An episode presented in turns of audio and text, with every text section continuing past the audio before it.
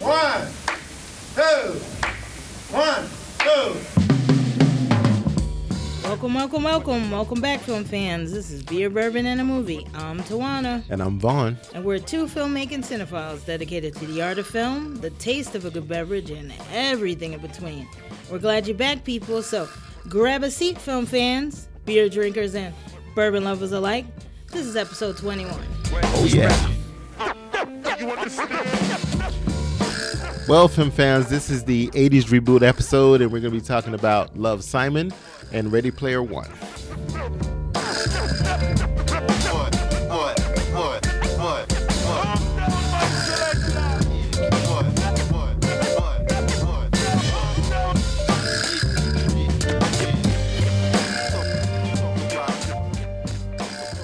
So, Tawana, what are we having to drink today since we celebrate in the 80s? Since we celebrate in the 80s, if I really want to think about my adolescence and the things I drank, none of those are important for the show.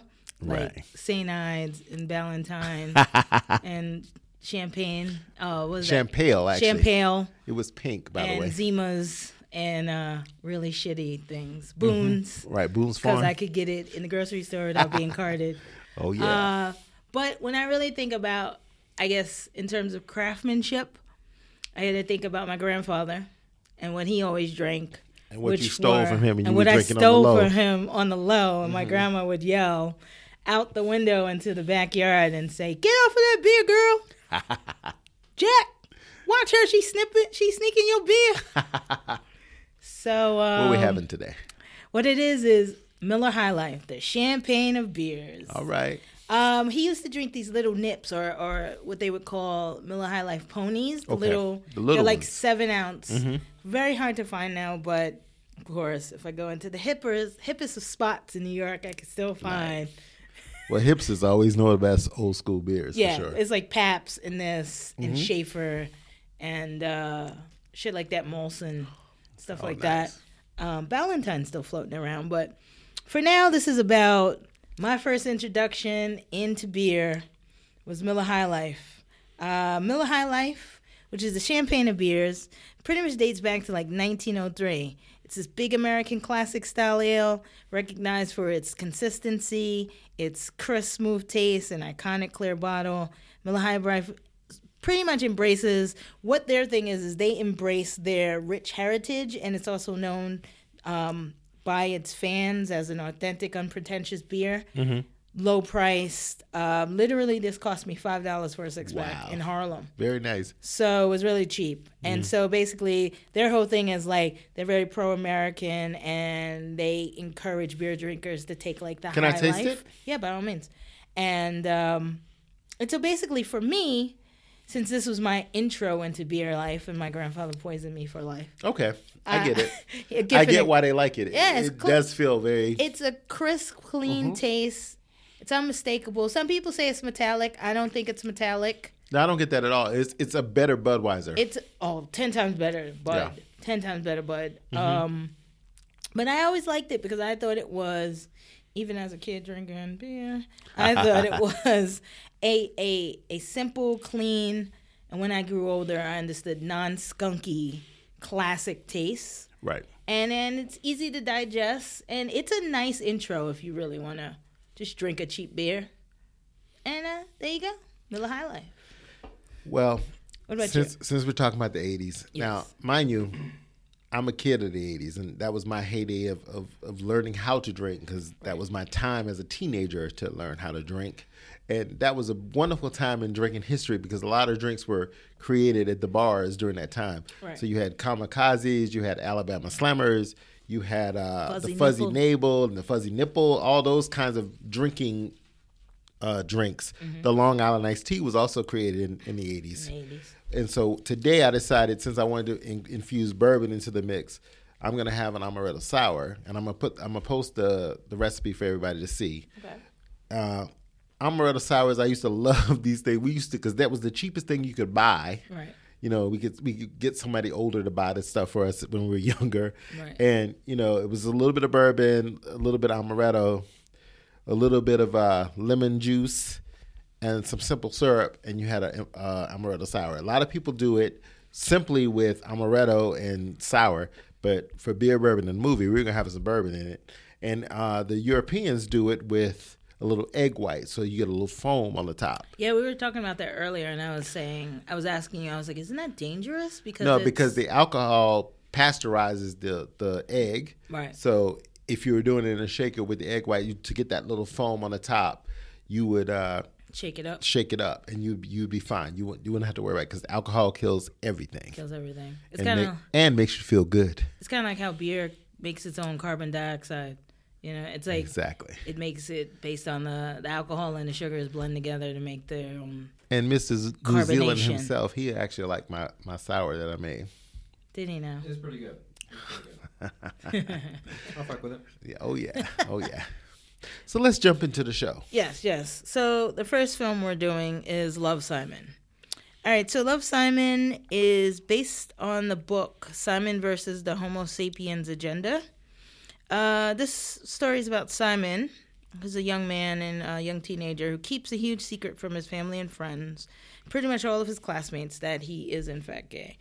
Uh, when the secret is threatened, Simon must face everyone and come to terms with his own identity. Okay. And um, it's directed by uh, Greg uh, Berlanti. I'm sorry, Berlanti. My Berlanti, apologies. yes. Um, who's actually doing a reboot of Little Shop of Horrors? Nice. That'll be fun with him. Um, Which I think it'll be fun with him. He's known primarily as really a big uh, writer and producer, but he's also been a director from time to time. and he's big in television. He's really big in television, Yeah. big producer of television work. Um, he does a lot of DC shows on the WB. Right. Right. Is it WC? WB. WB? Mhm, WB. Um, yeah, I don't watch that at all. I watch But it all the time. I- it's, it's Arrow. It's, it's Flash. right. It's all those shows. So he's done all those shows: Mm-hmm. Flash, Arrow, Black Lightning, um, Blind Spot, which is actually pretty dope. I watched that. Um, and he's done some other some other films besides this, but they were like 18 years ago. Okay. And and he has like a series of films coming out. the the the beauty of this film because I I love this. I have to say because we've been watching a lot of movies over the last year, and Now so that we have Movie Pass, it just shout out to Movie Pass. But the thing about this movie, I actually felt like I felt hopeful. Like I felt happy when I left the movie. Yeah. We saw it together, and We I did. felt very. I felt uplifted. I felt happy because it was a because I like one. I like coming of age movies. I know you don't, but I do. Mm-hmm. I do like some of them, not all of them. I happen to like coming of age movies, and I think this was a good one. And I feel like because Greg jumped into this, he brought his television appeal, and it was very much reminiscent of John Hughes movies from back in the day. Yeah. And since this is the '80s re- reboot episode, it reminded me very much of Breakfast Club, Pretty in Pink. Ferris Bueller's Day Off, and all those kinds of films in that genre Definitely. of films because we don't have that kind of storytelling right now. Mm-hmm. That that really doesn't happen. In, in in this film, really resonates with with that kind of storytelling, and you felt that whole.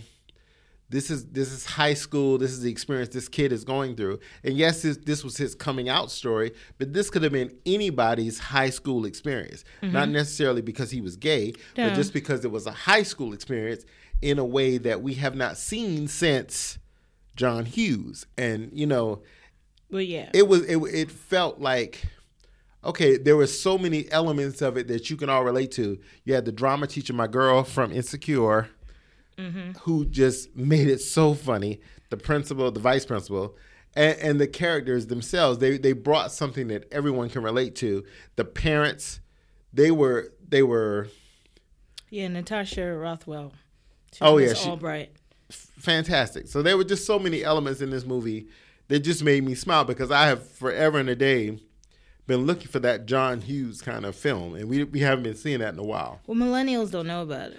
Well, millennials, wake up! Let's let's get I off mean, your computers for a second, or actually actually, Actually, Google him. Get on your computers Just Google it. and figure Google out it. what's what because they will. They I think they will embrace it, but I just think it, you know it's a generational thing. They just don't know much about them. Well, catch up.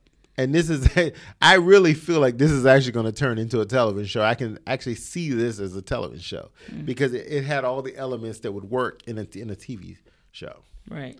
because you you just and the music was good and they, they, the kids were they were they were expressing things that people are feeling today and they used social media in a way that it, it works and it kind of triggered all those elements. Right. Well, they have a lot of good actors in it too. Mm-hmm. It's just like also popular actors. So it's got um, Simon is played by Nick Robinson. So Nick Robinson did like everything, everything with um, what was her name?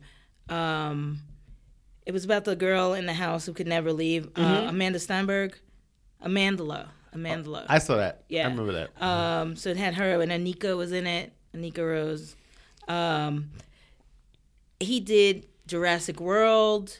He's done. Um, he's done a few Greg. other pieces. He did. Uh, he oh, did, the oh the the lead. yeah, he was the lead in it. Okay. He was in the Fifth Wave. So I feel like you know, even if millennials don't know what's happening, they followed him to this probably Oh yeah, um, sure. and maybe a little younger too, Mm-hmm. um, especially if they're fans of the books.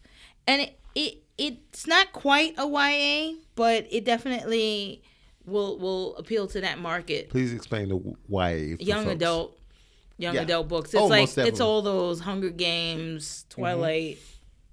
It's all those people. It appeals to those people, those kids Right. who read those books and are fans. So, but they had, like I was saying, they had a lot of a lot of decent actors in here that I thought were really good. Like Jennifer Garner was in it, Josh Duhamel, who I absolutely love as the Yeah, dad. Josh Duhamel was great in this. Love it. Um, We're not really normally seeing Josh as a as a dad, No. but he really he really opened it up in this role. you had um, Katherine Langford, who was the girl in Thirteen Reasons Why, the Mm-hmm. suicide film on um, suicide series. She was the on, best friend. on Netflix. She was the girl that killed herself. She wasn't the best friend. In this role. she Oh, the this, yeah, friend. yeah, yeah. was the best one. Uh, Alexandra Shipp. Uh, she's been like uh, Rogue and in the X Men's, like the young Rogue. There was a lot of people in this that um, that you've seen before. Yes. Um, and and and Miles Heizer too, who's also in Thirteen Reasons Why. Oh wow. Uh, he played Alex, but um, I really like how they they they they embraced the story and turned it pretty much sort of turned it on its head and to, to fit its own um, to fit its own landscape. It also hella diversity. Absolutely. Hella, there was like three biracial kids in this movie. Absolutely. Um, then there was a mixture of religions. Um, homosexuality was was spoken about and not spoken about in an evil way because also millennials don't speak about homosexuality. And they didn't have to be punished. they don't even they don't even understand what that is to be because they they were they're in their communities and in their generation they've already had this they grew up with friends having two parents um, of the same sex Right. and that's never really bothered them. They don't really have issues with uh, sex, uh, religion. I mean, they're pretty open as far as millennials go in terms of that. They just want to be counted. Um, a lot of times is what happens there. But I think this is really important because Simon thought it was important to matter that Right. what was happening to him was important and would involve anybody else, and he felt alone when actually he really wasn't. Right. Um, and yes, that could be said for anyone who is like, you could say like, oh, um, what's that adage? Hold tight, it gets better. So when that whole thing goes down, it, it's the same thing. It's like, it's this kid who is afraid to come out because coming out is like one of the most horrible things you feel Yeah.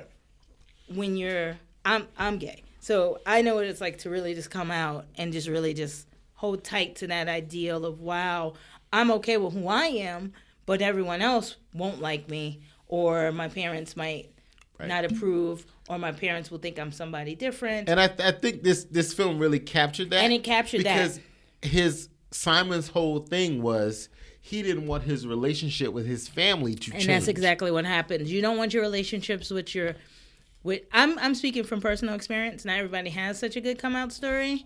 Um and Simon's is a good come out story. Right. I mean it yes it, it, it had some some ups and downs to it. But I mean there are people out here getting put out of houses. Oh, absolutely. Getting beat getting killed, getting abused, One of my good sodomized. friends, his parents actually tried to kill him. Right. When he came out. So I was just like, I, I can't even imagine how that must have been. So, and in this story, the conflict was even more with the friends than it was with his with his family. Well, it was a little more complicated than that because he had he had done some things to Right. prevent his identity from being Exposure. revealed mm-hmm. and sort of sacrifice them in the long run. Right. This doesn't spoil the story for you at all um, because it's far more complex than that. Yeah. But the the issue was that his parents actually there was no issue with the parents. The parents were pretty genuine. Right. I mean they they really more so felt bad within themselves like wow I didn't know you were going through this Right. and They I'm felt really bad for his suffering. Right. They were like, I'm so sorry you were suffering. Like, Mm-hmm. I had no idea. And Josh Duhamel, oh my God, this is my father in Whiteface. Wow. because he reminded me of my dad and how my dad was when I came out and how my dad is as a person Right. and as a father. Um, very open, very generous, very kind, very understanding Mm-hmm. in a way. And I had young parents. So, in a way that I would never think that a person of his age could be right. considering his life had barely started when I was around. Right. So, you know, and to continue that as you grow older and to always know that that is who your parent is, Right.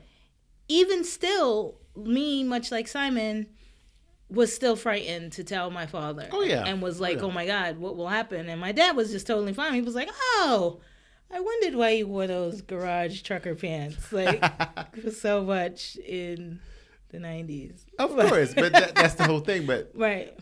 But the beauty of that was, and I think, and, and what we saw the day we saw the film Mm-hmm. together, there were parents who took their young kids to see the Yes. film, and, and and they were actually talking about it and talking about tolerance and acceptance Yes. of people who are different from you. Right. And the kids were actually saying, "Well, mom." My, my my best friend is gay. Oh, this girl is gay, or this guy. We is already gay. know gay We people. already know this. But, Exactly. you know, and, and I think that's that speaks to the generation that we're living in, the time that we're living in. And those kids weren't even uh, millennials. They're they're really Z. They're the Right. next group coming Yeah. up. But that's that's my point. But so it, we're in a, t- in a time and a place where you know there are many people that live on this planet, and Yes. everybody's not like you. No. So and, and there are many different experiences and lifestyles and, and things that people experience that we're open to in, in this world. And this film kind of taps into that and not laying into the the negative about it. It doesn't land, lay into the stereotype of it at There all. is no stereotype. There was no negative. It was just this is this man's experience and, and how he dealt with it. And yes, there are challenges in it because there's always going to be a There's challenge. always going to be challenge. But the whole thing was at the end of the day, you walk out feeling like, okay, well, there is hope for one, this next generation coming up and what they're trying to do. Right. And, and that there's hope and there's there's love and that you can achieve love and happiness. Right. Because for many times eh, throughout the generations in, in in Hollywood, most most of your gay characters, there's always some torture, there's, There's some always some, punishment, some some bad thing that happens when you accept who you are as a person right. and then there's always some punishment involved with it. Right. We didn't have to see this in, the, Yeah. in this role. And then I, I find that to be very problematic for me in, in some particular artist work Mm-hmm. that specifically gear punishment as Mm-hmm. a means for freedom or liberation or discovery of oneself. Right. And it's always there. It's like the Mildred Pierce effect. You Right. know, it's you, you always are punished. the for, Tyler Perry effect. Yeah, it's really now today would be the it would really be the Tyler Perry effect. Right. Because no matter what, you were always punished. Right. You know, I hear not much different goes on in this acrimony that he's got either. To coming out, Right, um, out of with course. with Taraji, she ultimately pays the price. But it's just like I, I appreciate that this. It didn't necessarily have a storybook ending, No. but it had a realistic ending right. and it it worked out well. Mm-hmm. And I thought very much like you did that it was reminiscent of the Hughes era. Right, absolutely. And, and you know the thing about the thing about Breakfast Club and, and the movies from the '80s that John Hughes was all about was that every character had to learn something, even when they thought that they were just about what they were experiencing. Right. They had to learn something from other people, and all these characters in Love Simon also had to learn something from the experience of their friends. Oh of course. And so it wasn't just about them because Simon, for for a while in the film, he thought it was just about what he was going through. But we also got to tap into what his friends were going through. Right. Where, where the girl who moved from DC, the biracial girl, she was she had experienced some hard Mm-hmm. That times. was and, in the slush. right, she literally you know, her parents were going through a divorce. It was really dramatic for her, and she was going through a lot of pain and turmoil. And she was from a different type of neighborhood. Her neighborhood was worse. Exactly. She grew up in the was an ur- hood. an urban neighborhood. Right. She yeah. grew up in the hood and she was she was thrown into this Her neighborhood. mom moved her into the suburbs. Right. And so she didn't understand what was going on. Yeah. She was trying to find her way. Yeah. The the the guy who who uh threatened to expose Simon in the film, he was dealing with his own trauma. His own trauma, He was trying to find his way. He was the geek that nobody wanted to associate with and all this other stuff. He was just trying to find friendship. There's all kinds of people in this world that we have to live with and, and everybody has their own story and i think that what this film did well was tap into everybody's story the, Yes. the girl who was in love with simon who who didn't understand why she was being rejected Right. she was in her own story too She was in her own story. The friend, uh, Abby, which is the biracial girl Right. from the hood. Then Logan Miller was played by Martin. It was the guy who who was uh, like a he was kind of like a nerdy. the black guy no, no, no. Oh, the the other guy. nerdy guy. who Okay. who was teased a lot. Oh, had yeah. his own little thing. Um, the the other friend, Nick, who was also, he was also biracial. right the black Uh, guy yeah, Literally the there were guy. two. There were two biracial. but, black said- but that was the whole point Yeah. you know he everybody everybody in this film was going through something yeah. and and we got to tap into each of their experiences Yeah, and that's that's what leads to a very interesting connection, Right. which I, I think I think was very very interesting. But it's it's it's funny how you how we have grown so accustomed to the John Hughes films because we grew up with them. I mean, Right. literally from the from eighty to like the nineties, early Yep. nineties. Like we, I think his last one was Curly Sue. oh really Yeah. Okay. So, um, so we all sort of knew those movies and sort of grew up with them. So we all knew that feeling. And Right. it's funny how this was sort of a almost an exact blueprint of that sort of nostalgic era. And it felt like nice because it was like, oh, it's about the kids finding themselves and who they really are and what it's like to sort of have your your chosen family, right which is your friends. because he found his family He found his. He has his family, and he has his chosen family, right his tribe as His they say. tribe, as they say, and um, and it's it it it was nice how it all played together. yeah So because believe it or not there's a tribe for everybody out here. there is a tribe and for, for all of you people that are searching for your tribes they're out here They're out there. and you will find it. And, and it is, I was preparing for this show because I had watched I'd watched the Breakfast Club again after after watching Oh, this. did you? And yeah, I did. I wanted to see because that's one of my favorite movies, and I can watch it over and over again. Right. And as a film as a filmmaker and a film fan, I don't watch a lot of movies over and over again, but they're the oh, ones that. I do. That I really enjoy over and over again, and, and and Breakfast Club stands out to me because I just there's something about all of those people's journeys in the film that, that really resonate with me. And I think that I felt the same thing in this film. Love Simon. Yeah, we were You talking know, and, that. and, and, it was like, okay, I, I see it. I see it. And it's like, okay, I'm glad that we have these kind of characters again. And this one truly could have sat in a CW show or some show on Oh, television yeah. for sure because Greg, the director, he's known for his television work. But I think that, and it speaks to all of that every day.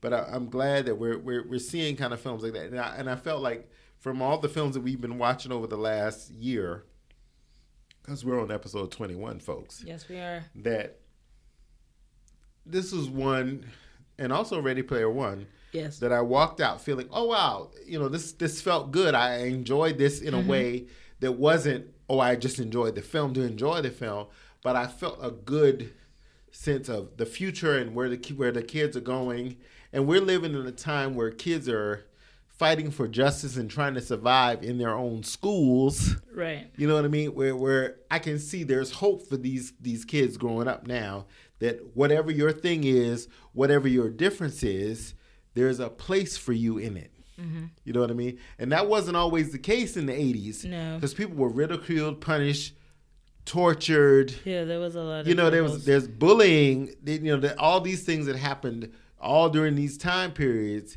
You know, and there was bullying that was addressed in this film Yes, very well by my girl from Insecure, Kelly. oh, she she plays Kelly on Insecure. right. but my whole point is she they they addressed the bullying in this film. Yeah. And so my thing is She was awesome by doing that. she was very funny and, and the thing funny. is she's she was perfect for this. She was perfect. Yeah. And so eh, there were just many moments of because teachers are very important, and I think that. And my mom's a teacher, and I love teachers one hundred percent. They A lot of people in my family, but the whole thing is, I think that it's important to know that you don't have to be in this in this bubble by yourself. Right. There's there's people out there. There are people that are your allies and your supporters in, Right. in this whole experience for everybody. Right. So I, I think that this film kind of tapped into that, and, and even the vice principal, because whatever your issue was, he had a pen for it. If you notice that in the film, yeah. Tony Hale, played by Tony Hale. He's He from was- Veep. Right, he was so funny, and so it's like, Gary. okay, and it, and I and I'm glad that we we got to see films like this, and you know these are the kinds of things that people are miss. They're they're here to miss. You're gonna you might miss it, but you I, I want you to take a look at it because it's it's it's something about the fact that people are going through all kinds of things in their lives, and we need to be open to everybody's differences. Well, everybody's going through something. Everybody's a work in progress. Mm-hmm. Right. Everyone's a continual effort trying to be something better while understanding their journey. I mean- and I think you should take a look at this film. Right. And if you're an adult and has a child, take your child, as long as the kid's like above 10. Right. And take them and let them absorb this because they probably already have some friends similar to what's happening in uh, Love Simon. And I think it will continue an interesting st- uh, conversation when you guys are out of this film. Absolutely. So let's Because move we can't on. all be a masterpiece like me and Alex. Oh, so just left me out. Well, What- what? Tawana, you're still a work in progress. I'm you a- already said that already. You are too. I'm the masterpiece. No, that's the point. You're a work in progress because you don't even realize you are.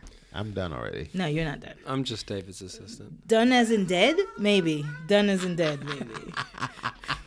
anyway, let's talk about Ready Player Speaking One. of diversity and coming out, let's talk about Ready Player One with Lena Waithe.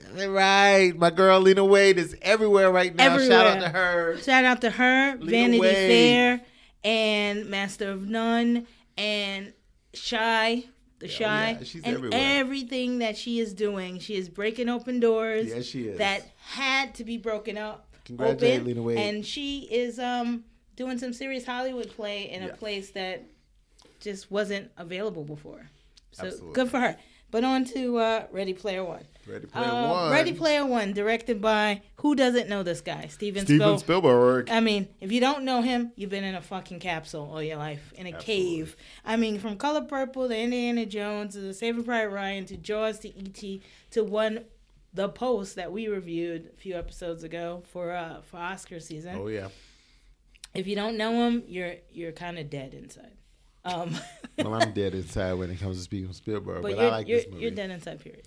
But I was impressed. I didn't. I did. It really. I kind of forgot that it was a Steven Spielberg movie. I, Oh, I actually did not, and thought this No? was an actual Steven Spielberg Really? film What because did it harken back to? I guess I've. se- I it guess all harkened his- back to all his nostalgic child-like films like E.T. E.T. and all Right, that.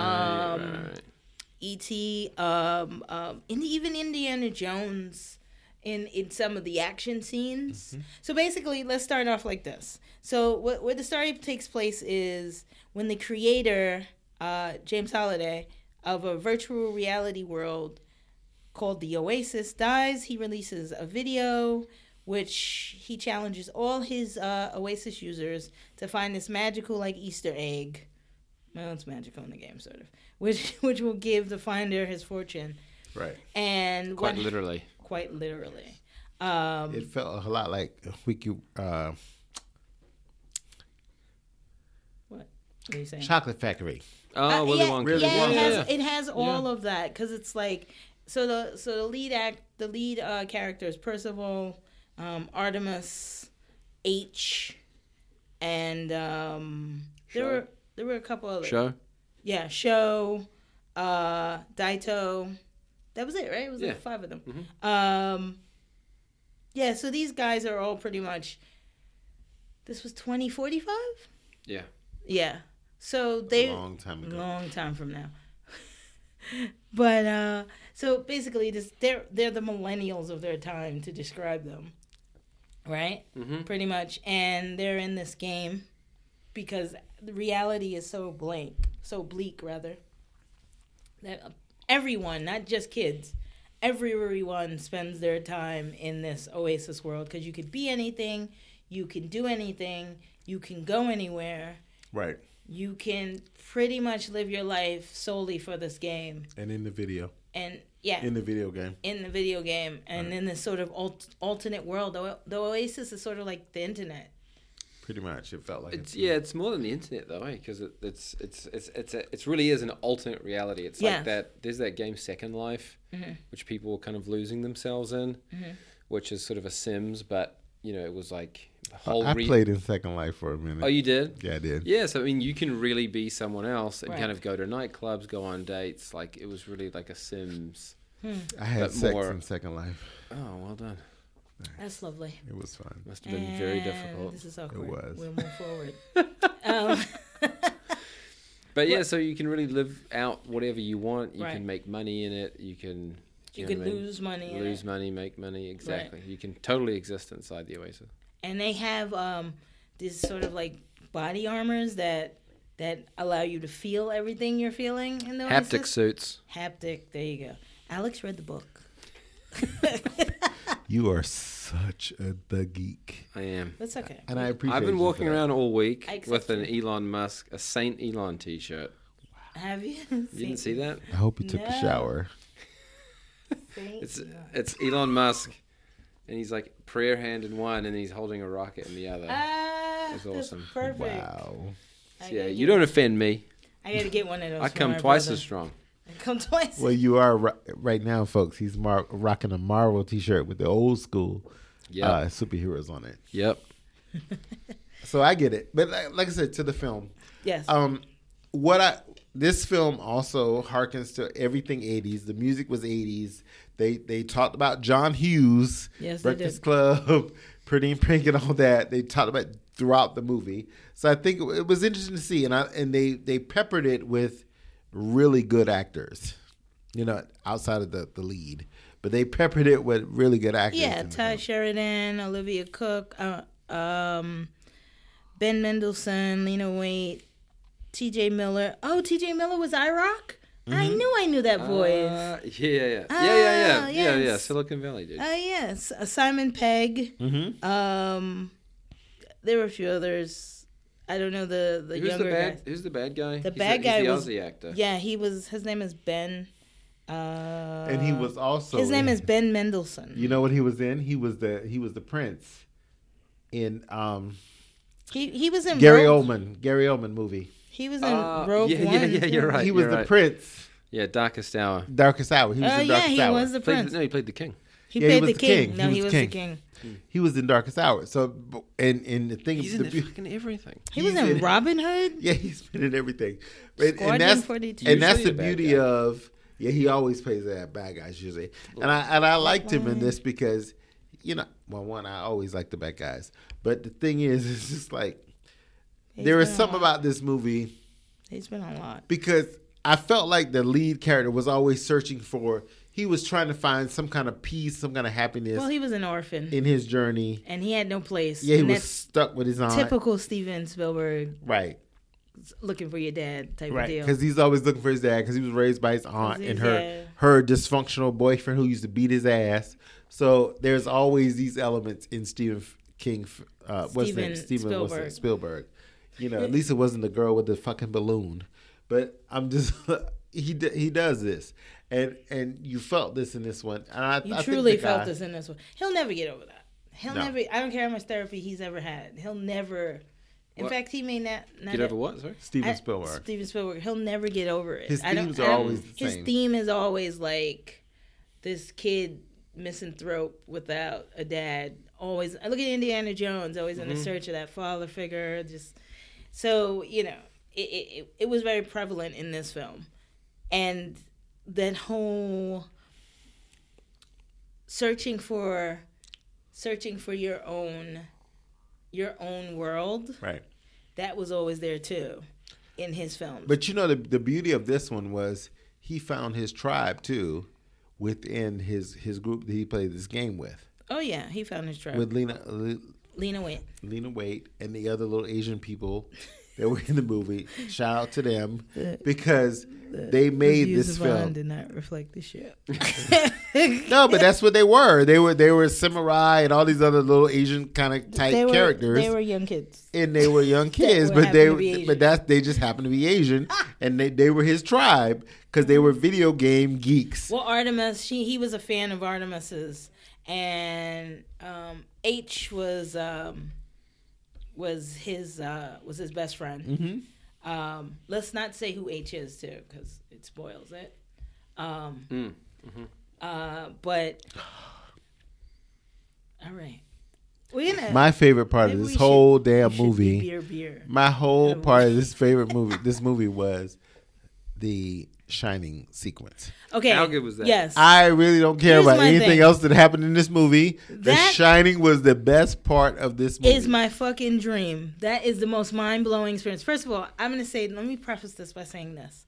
I was not about this film. I did not want to see it. we all yeah, did yeah. this for Alex. thing Thank you. we did this for Alex, and the only reason why I could I could really just take it in was because I thought Lena Waithe was in it, or I knew she was in it. So I was like, all right, I'll take from that, and because if this is crap, I'll just I'll just grab onto that.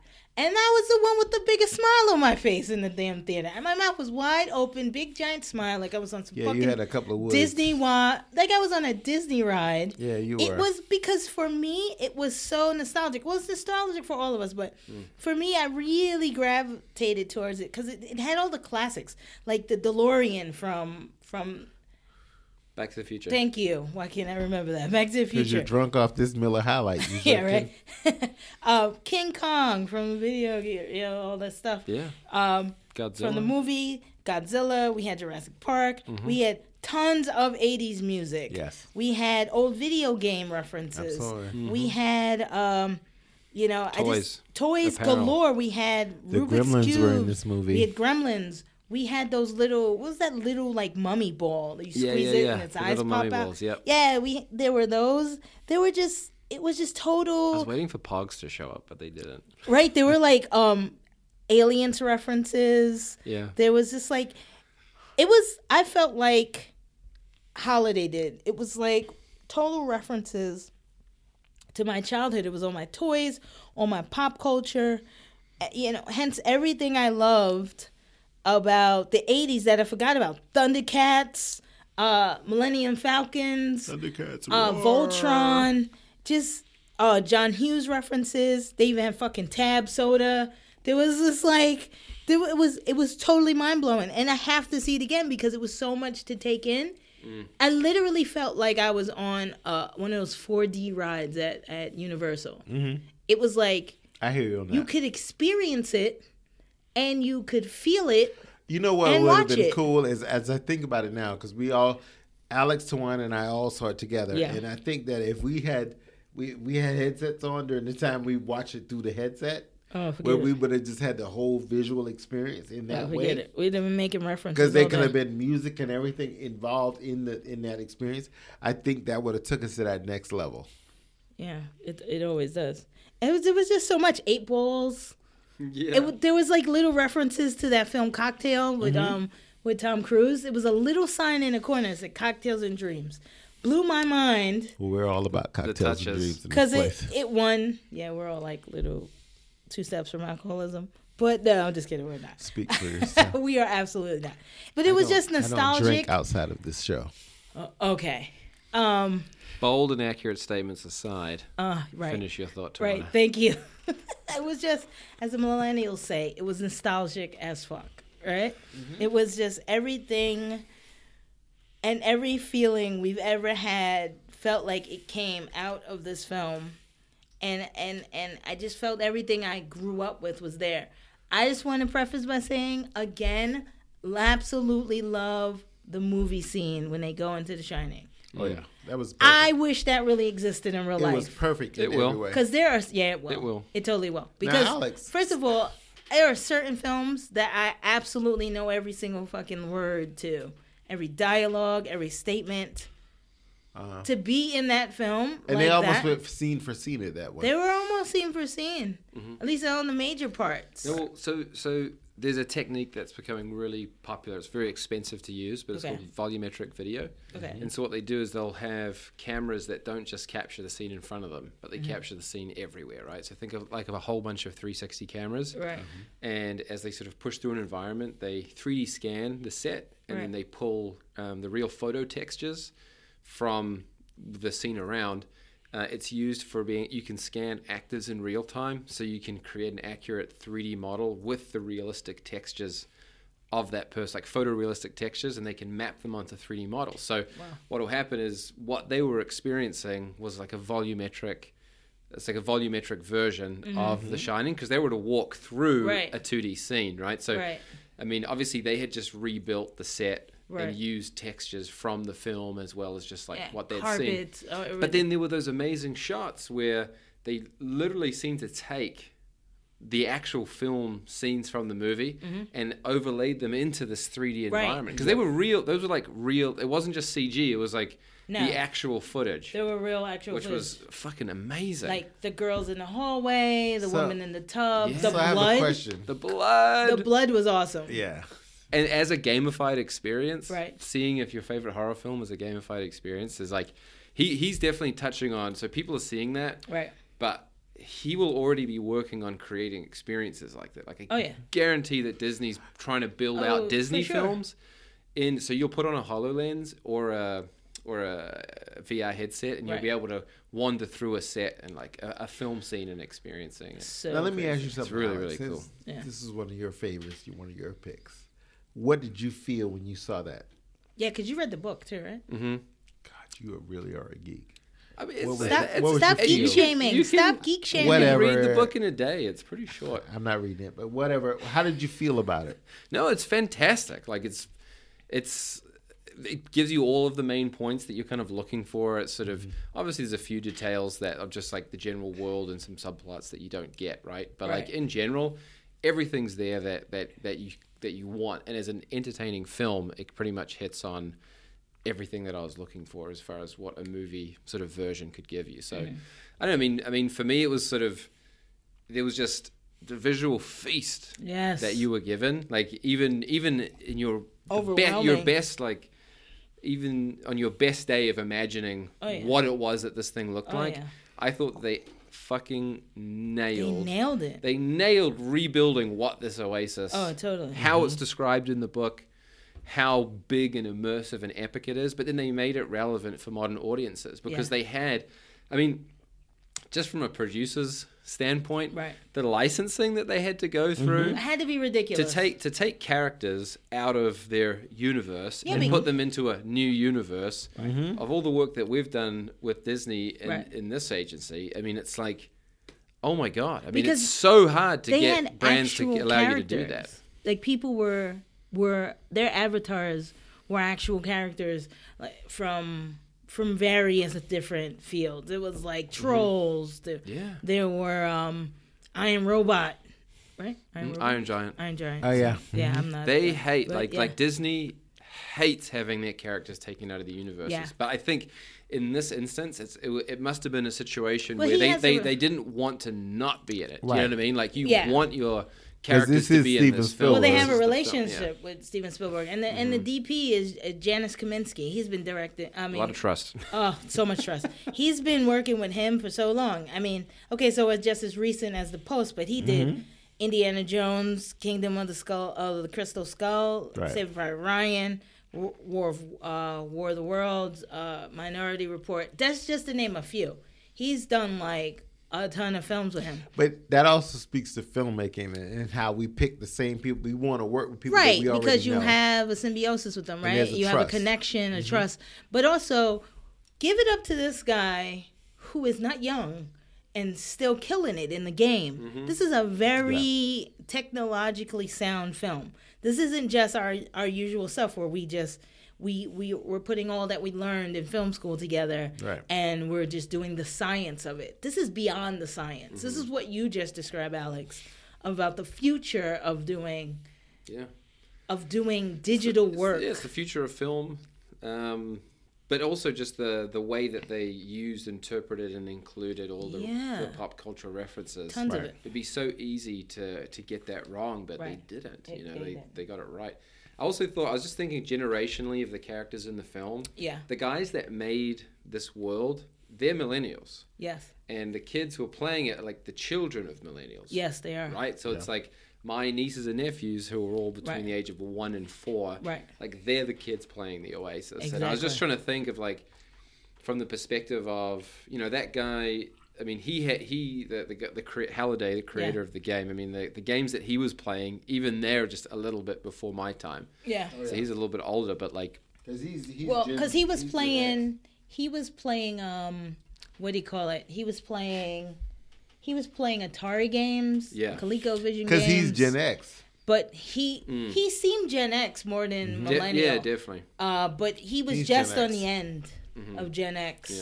Yeah. and then he was living in a millennial time and bringing forth all his all his uh, previous uh, cultural references. But if we let's let's take a moment. So we went out yesterday. I have to go. I'm going to a wedding in Jamaica, and I need to get a jacket. So Vaughn came with me. We went to H and M, and almost everything in H and M was, Was 80s, 80s. reference. Really? Almost Like, everything around the, s- film, you mean, or No, no, no. No, just This the is just- clothes. Just the cultural Just the references cultural, of yeah. the 80s. The clothing, the shorts, extra short, extra bright Miami Vice style looking. Mm. Alex P Keaton t shirts from like Family Ties and shit. Yeah. Like tons of neon and it wasn't bright neon, but it was like these bright, colorful colors. Mm. Um, same thing in um. I feel like Zara had the same thing too because it was. there was Oh, a really? lot when we went to Zara, Zara definitely had it. because that's where I got my jacket. When we went to Zara, they had like the the elbow patches with like the brightly colored jackets, and I I don't even know what textile that was. It wasn't seersucker. It was I don't know. But anyway, it was very 80s referenced, and it just felt like we were in our prime. Already shopping and shit that we'd wore before. Right.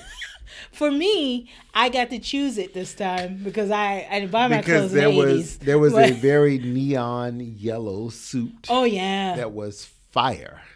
And I wish I don't even know I, I would never be able to wear it because it was wear that. so amazing. lots of fucking like But I would plaid. want, I want people to wear it and like tropical prints and Tropical like prints. uh, pastels. a lot of pastels, just just tons of spoke to tropical prints, but cool tropical prints, but like just tons of them everywhere, and not it was just your just, standard Tommy Bahamas. no, not No. standing. they- This had this had an air of uh, style to it. You know, yeah.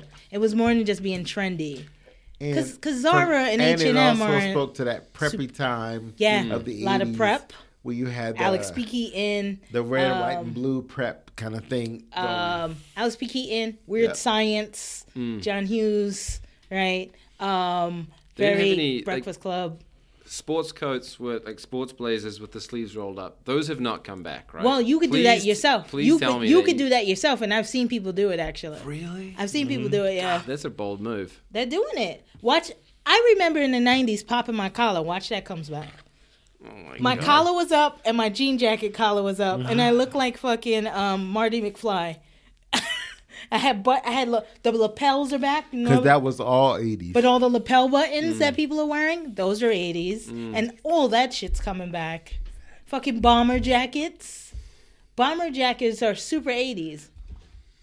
So like all of it is totally coming back. It's it's it's it's a nice little it's a nice little feel. But anyway, let's wrap this up on this film because what is happening? I'm getting ready to is fight with trying to Alex. get me to drink Vaughn, you're peer some of his pressuring rocket him. fuel. I don't want to drink Vaughn's Peer rocket fuel. pressuring I him need- to drink booze. He is I've been, Spartacus. I've been sipping on my tequila, man. I'm He's doing good. fine. Let Excuse him do his Don Julio. You just mixed Di with fucking wild turkey or some shit, and then just put a ton of lemon juice in it and an amaretto. With some Jim Beam, what, what's that? What are they called? What are those cherries Excuse me. There. Mar- maraschino. called? Maraschino pear cherries. Okay, you good? What's happening with you? Let's go back. Okay, so we'll go back to this. Um, let's wrap it up for Ready Player One because Yeah. Alex is going to give us a little bit of a spiel. Give spiel. me a little on, spiel. uh, I need to talk about these goddamn dogs. Okay, Let's- let's hold on a dogs. second. Let's, Ready Player let's One, wrap Ready this Player up One. with Ready Player One. Okay, so Ready Player One. I think initially when I saw this, I thought, "Oh my God, no millennials gonna get this." But then as we went shopping yesterday, I was like, "What the fuck am I talking about?" They will all get it because they will all look back and reference material because they have Google, Mm-hmm. and they will all try to be, you know, what Kanye used to be. You know, they will all try and be that that dude, and and it exists everywhere. Fucking Vans. I could not get a pair of Vans when I was a kid to save my fucking life. Now I got like five pairs, Right. and they're still pretty reasonably priced at fifty bucks. And they're so ugly. Every time I look at my I don't give a fuck. I'll be Piccoli all day and rock some Vans. The slide-in ones, the slip-on ones, are my motherfucking dream. I know. With all those um checkers, I they them come in black, blue. It's just like so many I have the denim ones. right, but they come in so many colors now. I'm going to Jamaica styling. No, but anyway, I mean, I'm wearing, Uh, my, I'm wearing my North Face Vans right now with Gore-Tex on them. I do like those. Actually, Triple black. you paid a lot of money for those. No, these were a hundred bucks. No, let me see. Put your foot up. Oh my god. Sorry, film. It's okay. You guys are fine. We're Oh, I didn't know they Alex had shoes. those. Oh, it's a it's a They are the Woody. North 100 Face. bucks, man. I'll It's a check it out. Alex Van. All right. Not waterproof, but they're pretty damn They're resistant. pretty damn resistant. They've, they've survived this winter pretty good. Yeah, well, this winter was pretty bad. So okay, so Ready Player One, right? We love it. All things '80s. Love it. And I'm gonna give another shout out to Lena Waithe because I'm a, uh, the lesbian community would kick me out if I did not. Shout out lesbians. We love you too. yes, sapphic sisters all day long, of color and some of not. Absolutely. But go see this film because I think if one, you're of a generation in which you can be nostalgic about what they're showing, you will enjoy it. You could two, introduce your children or your younger siblings or your younger friends into it. And three, if you are a millennial or anyone younger than that, go out there. You will totally love it because it's all interconnected, mm-hmm. right? We're all, you guys love this super diversity, purposeful life. This is what this film's about. I will Yep. rewatch it in 3D as well. I think I'm going to go 3D. this I've time. never I seen can't it do again. 3D. But me, I'm I'm good eyes. now. But, But like I'm I said, watching again. between Love Simon and this film, both good, great films, and I, I'm excited for where we're going. Yes. Thanks. Absolutely. All right, now for a special Yes. We're gonna do a Bonus little shout out round. for West. Special bonus of round. beer, bourbon, and a movie brought to you by Films White People Like, That's right. hosted by Alex the Kiwi. exactly. oh my love it. god. That's perfect. Alex That was Kiwi. perfect. That was perfect. So I couldn't get any um, takers to come see this film with me. Of course, I'm Absolutely. talking about Wes Anderson. Who else could it be? Wes Anderson. Wes Anderson. Um, Isle of Dogs. Fantastic film. Really, really loved it. If you like Wes Anderson, this delivered on everything that you would want. Um, I know that uh, Vaughn and Tawana, they were a little bit hesitant of it. Not so much because, I mean, obviously, if you.